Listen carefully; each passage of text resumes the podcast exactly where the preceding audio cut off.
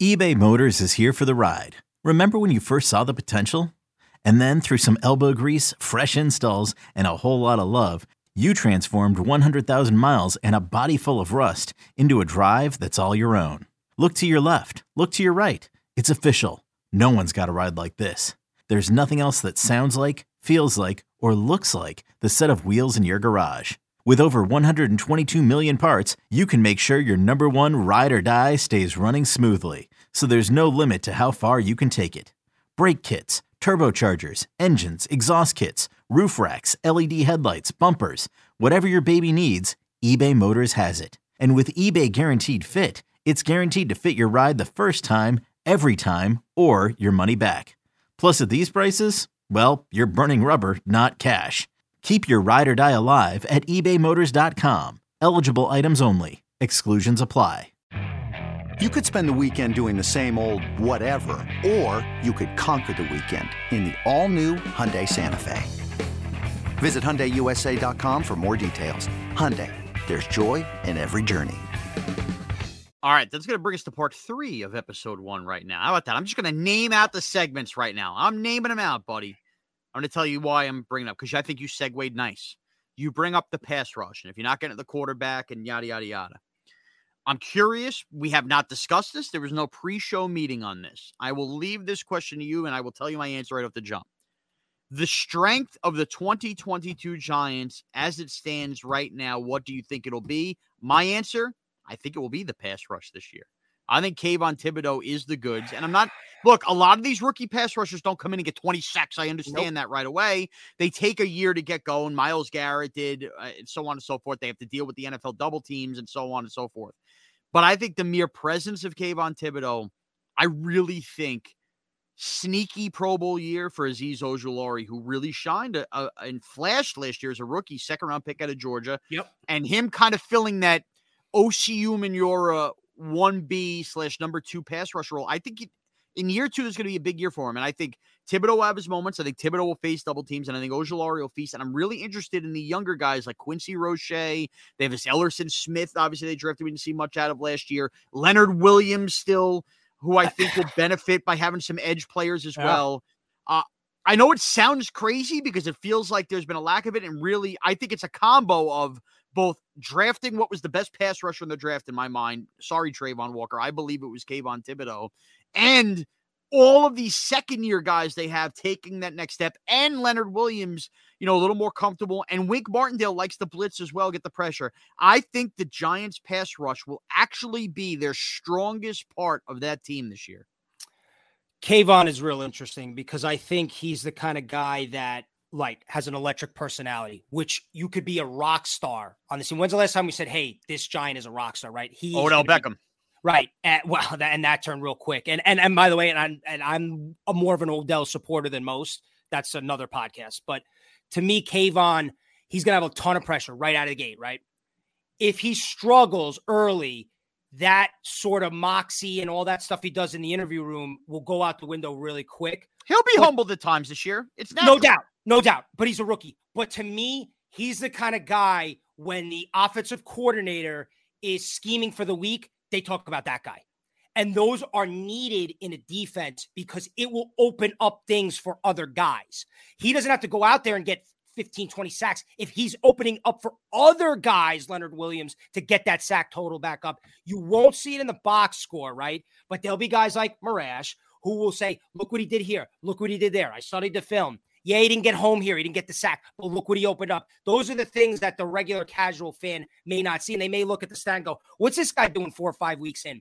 But if he's opening up things for other guys, he's taking the focus away from other guys. A la Aaron Donald. I, am not putting him in Aaron Donald's, but no, but I get your point. Where no, he gets no, the where he gets the attention like that.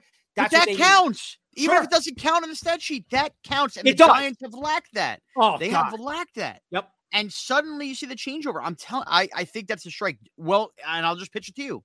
Look up and down this roster because the roster's got a lot of holes, but it's not completely talentless. Where's the strength of the Giants this year?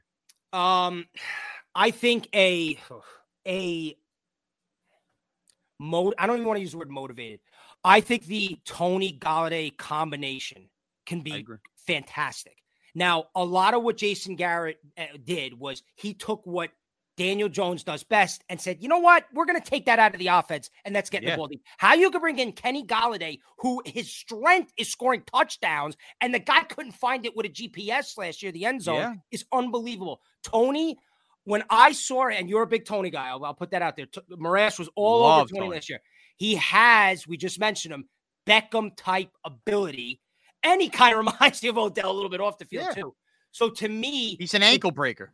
No doubt. If we could get time for Jones and he has the ability to find these guys, I think that combination there could be pretty good or really good for the Giants. So I look for, we never saw it last year. It never really came to fruition, but I am excited about a Toney Golladay combination and giving other secondaries fits. Yeah. And let's not forget this too. Talk about Toney, talk about Golladay. They are going to spread the field, and they, we are going to see looks from the Giants offense on the field whether it's wide receivers in the backfield, a la Deebo Samuel like, yeah. whether it's five wide, we are going to see looks from the Giants offense. Remember, this is a team without a lot of depth at tight end either, where they Oof. used to love those three tight end sets that we haven't seen. We're going to look at the team on offense, even if they're not scoring 40 games, just the looks alone that Daboll is going to give with these wide receivers and say, what the heck, uh, what kind of football is this? They're going to be, you know, Harvey and Dick Hill's going to be calling, going, I don't understand why we're doing this. And and we didn't bring up Wan'Dale Robinson either, a guy they drafted in the second round, who right. everybody freaked out and thought that meant it was the end of Toney. No, no, no. I assure you, Giants fans, that didn't mean the end of Toney. That meant we were actually going to run an offense in 2022 that didn't matter about height of wide receivers and size. And it doesn't matter if you have similar guys. Get playmakers and find a way to use them. And good offensive minds will find a way to use them. And that's what Daboll presents, and that's what Daboll does. So I kind of am with you. If I if I was going to go after the pass rush, I would agree. The wide receivers and very highly motivated too. And by the way, a really positive sign, really, really positive sign, is that we just mentioned three wide receivers and didn't have to mention Sterling Shepard, who went on the field, what does produce it as a safety blanket, but you just can't count on him. And the fact that the Giants did draft Wan'Dale Robinson, do have Toney, do clearly have uh, obviously Kenny Golladay, means they're not counting on Sterling Shepard, even if in theory he's listed as a starter. And I think that's a huge relief because I think at this point, anything you get out of Sterling Shepard's a positive. Look, the I like Shepard a lot. He's just never healthy. So uh, you could sit here and defend the guy's talent, which I would. I, I, just can't trust the guy to be healthy. If out there and he's healthy, he's a 90 catch kind of guy. He just is. he has the ability to get open. The where Sean and I, Sean does shows on the fan. I, I produce. I've done some shows.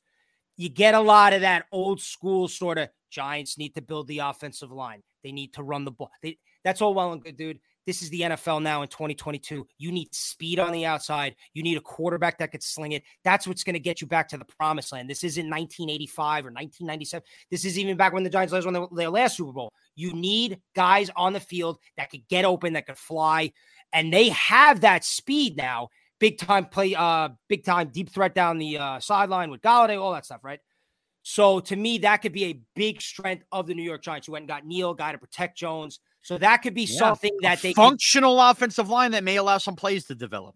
But, but, it's not a great offensive line, a functional offensive that, line. That's it. You don't have to have it. You don't have to have the Colts offensive line. You just have right. to have enough time for the quarterback to get the ball down the field, get the ball in the hands of speed playmakers. We saw we see with the Chiefs. They, yeah, they'll sling it down when when Hill was on the team down there, but they do those little quick little outs, boom, 60 yards. And the Giants have guys on the outside that can do that. We'll just see if they are utilized. And without Jason Garrett around, I'm surely optimistic that they are going to be able to do that. This episode is brought to you by Progressive Insurance. Whether you love true crime or comedy, celebrity interviews or news, you call the shots on what's in your podcast queue. And guess what?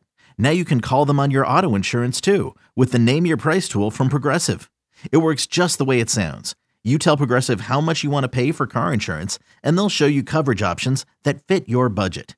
Get your quote today at progressive.com to join the over 28 million drivers who trust Progressive. Progressive Casualty Insurance Company and Affiliates. Price and coverage match limited by state law. All right. So now, who are we? I'm Sean Morash. You can follow me on Twitter at MrazCBS.